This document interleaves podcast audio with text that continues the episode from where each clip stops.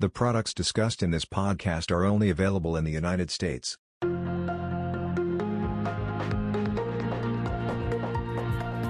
Hello, everyone. This is Kevin McCullough from the Portfolio Analysis and Consulting team at Natixis Investment Manager Solutions. I'm joined today by my colleague Sean Kakis. We will be sharing an update on advisor portfolio trends for the third quarter of this year.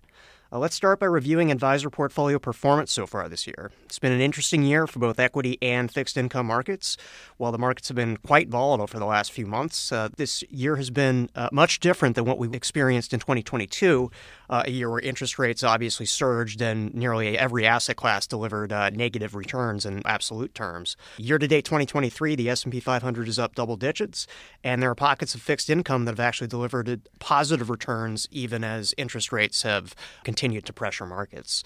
Uh, Sean, how would you characterize the top performing advisor portfolios this year?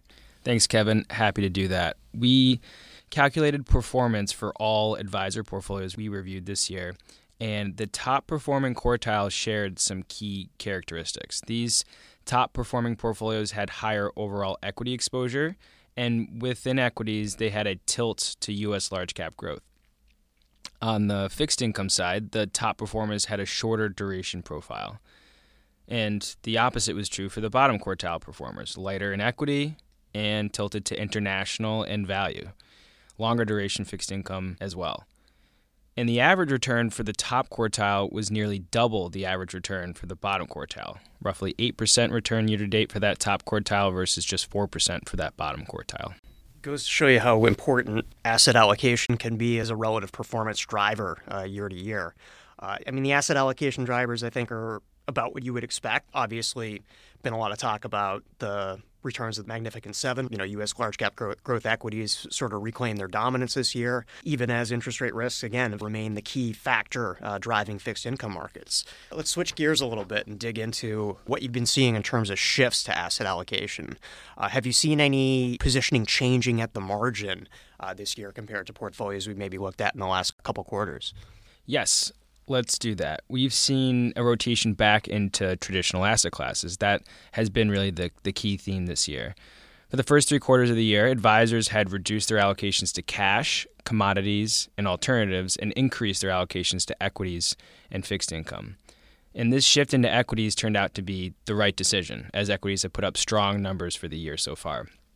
But the rotation back to fixed income has been a bit mixed, adding back to Longer duration fixed income hasn't really rewarded investors yet, but we expect that this will be the right decision over the longer term as interest rates are now hovering around 20 year highs. And we think there's a significant total return potential in longer duration fixed income over the next few years. Yeah, I agree. I think that makes a lot of sense. Uh, and of course, it's important to keep that longer term perspective. That's obviously what uh, what keeps clients invested through some of these uh, more tumultuous periods. Um, let's let's dig a little bit deeper and peel back the onion a little bit. What are we seeing in terms of style and regional allocations within that equity sleeve? Sure. I'll start with style. We've been tracking style biases in portfolios for over a decade. In the last three years, we've seen some pretty dramatic shifts from growth to value. Back in 2020, roughly 60% of advisor portfolios had a growth bias, with just 20% showing a value bias. Fast forward to this most recent quarter, and the bias is totally flipped. Now, 20% of advisor portfolios have a growth bias, while nearly 60% of portfolios have a value bias. And this value bias started to pick up in 2022 as growth equities sold off significantly more than the broader market, and advisors have really been hesitant to ramp back up that growth exposure in 2023. Advisors have largely missed out on that growth rebound that we saw this year. Looking at regional allocations, We've seen international tick higher over the course of the year, which was likely a response to the strong performance we saw from international in Q4 of last year and Q1 of this year.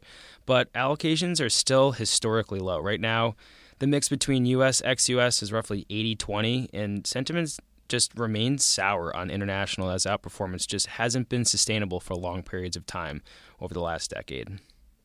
Within the international sleeve, advisors have been leaning on developed with EM equity allocations hovering around all time lows. Tighter financial conditions have historically presented a headwind for EM, and, and China's underwhelming reopening and geopolitical risks have also weighed on the asset class as a whole. Interesting. I mean, I think that all makes you know makes a lot of sense when you just consider the relative uh, recent performance of those asset classes, and flows just tend to follow uh, a lot of that performance. Obviously, you know, a lot of that harkens back to you know what we are talking about earlier with U.S. large cap growths reclaiming market dominance in terms of uh, really being what's driving the bulk of equity returns. Uh, advisors, to your point, largely got the regional call right this year in terms of having exposure to the United States, but uh, maybe missed out a little bit on uh, leaning into that style call in terms of having that growth overweight. Let's switch gears a little bit and talk about fixed income. Obviously, there's been a little bit of a different dynamic in fixed income markets than you know what we might have interpreted uh, equity markets to price in. Uh, so, what are we seeing in terms of advisor portfolios on that side? So, we've been seeing advisors anchoring their fixed income sleeve in the intermediate bond funds to play that risk reduction role and then barbelling that with return seeking fixed income like high yields, bank loans, and that catch all product or product type like multi sector bonds. And then within the intermediate bond space, we've also seen advisors leaning more on those core plus strategies as these products have been more flexible or have more flexibility and are better able to navigate these volatile markets. That's definitely been a good selling point for these types of strategies. From a duration perspective, advisors have been warming up to extending duration despite the fact that rates have yet to stabilize. And we've seen duration lengthen about a half year over the last months to roughly four and a half years on average. This is still a bit lower than what we saw back in 2020, where the average duration was slightly longer than five years. We've spent quite a bit of time in recent months discussing duration positioning with advisors, and we've been using the yield curve shape to help guide that decision making.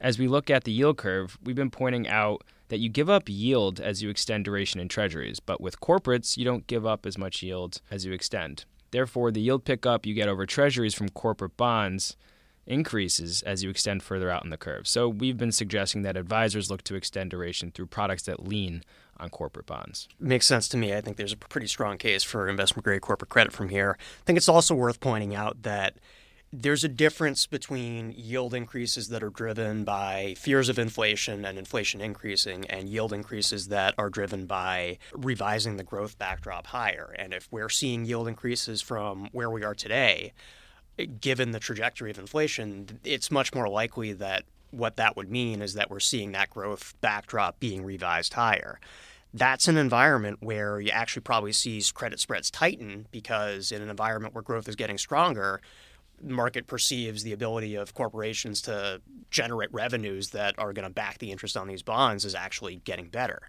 As long as you don't see the same sort of fears driving rate rises, obviously being inflation from here, might be a very different backdrop in terms of the way credit responds to that. Let's actually touch on uh, what you mentioned on alternatives earlier in the discussion, where you had made the point that advisors had sold some alternatives at the margin and were getting back into traditional assets this year. Can you uh, add a bit more color on that? Of course. We saw alternative allocations spike to all time highs during 2022 when traditional asset classes, like we said before, were struggling pretty significantly. Other than cash, alternatives were really the only other asset class that delivered positive returns. The story has changed in 2023 as alternative allocations have downshifted closer to the long term average. One interesting development is that the makeup of the alts bucket has shifted to higher equity beta strategies. Specifically, a category that Morningstar calls derivative income has seen a significant uptick. Think of these as your lower vol equity strategies that also generate some attractive yields. Uh, that's interesting. So advisors have not only been reducing their allocations to alternatives, but they've been reducing their allocations to alternatives that have a low correlation to traditional asset classes. Uh, let's wrap up by discussing advisor positioning from the perspective of uh, you know framework that that we've been using our cyclicality versus inflation framework. We've spoken about this framework on previous episodes. Uh, Sean, will you briefly just go over the high level overview of the framework and uh, and the motivation for creating it and and you know how we use it? Yes, happy to do that. Volatility in markets over the past few years can really be boiled down to the market repricing inflation and growth. So, therefore, we built a framework to help clients align their portfolios with their outlook for both factors. This framework scores strategies based on their historical tendency to outperform in the four possible scenarios of growth and inflation coming in higher or lower than expected. And you're left with four scenarios. Scenario one, growth stays resilient, inflation comes under control. Think of this as the soft landing scenario. Scenario two, growth stays resilient, inflation remains sticky. We call this the reflation scenario. Scenario three, growth slows, inflation comes under control. This is the hard landing scenario. And then scenario four, growth slows, inflation remains sticky. This is that that stagflationary scenario. Given given what the framework would suggest, uh, how would you summarize that we've seen advisor positioning at the portfolio level, um, you know, essentially around positioning for those outcomes? Let's start with the equity sleeve. The neutral point, or the very center of the scatter plot shown, is meant to represent global equities, or the MSCI ACWI. So, relative to the global equity landscape, the average advisor has a stagflation tilt meaning that they are positioned for a slower growth and a higher inflation environment. We've plotted our investment committee equity sleeve here as well. That Natixis investment committee that we are plotting here, that group manages a tactical 60-40 ETF portfolio and then also drives the tactical tilts in the models that we manage at key partner firms. These models are really comprehensive, turnkey investment solutions for advisors who prefer simplification and streamlining some of their portfolio management. Our investment committee equity sleeve is currently positioned for a higher economic growth environment and is a bit more neutral on the inflation piece. For fixed income, the average advisor is positioned for a slower economic growth and slower inflation environment. Translating this to outcomes, the average advisor is positioned for a hard landing. Our investment committee is also positioned for a hard landing, but to a larger degree.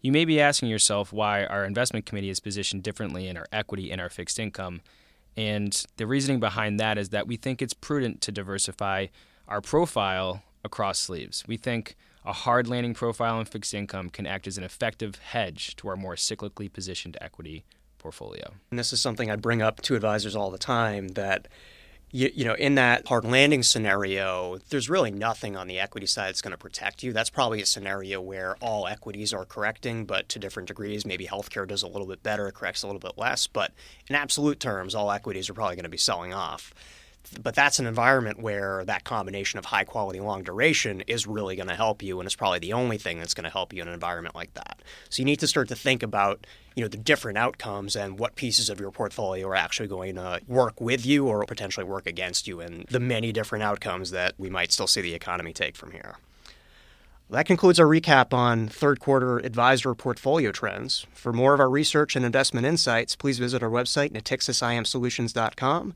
And as always, feel free to reach out to us with any questions, comments, or for customized insights tailored to your specific portfolio. On behalf of the portfolio analysis and consulting team at Natixis Investment Manager Solutions, thank you for your continued partnership, and thanks for listening.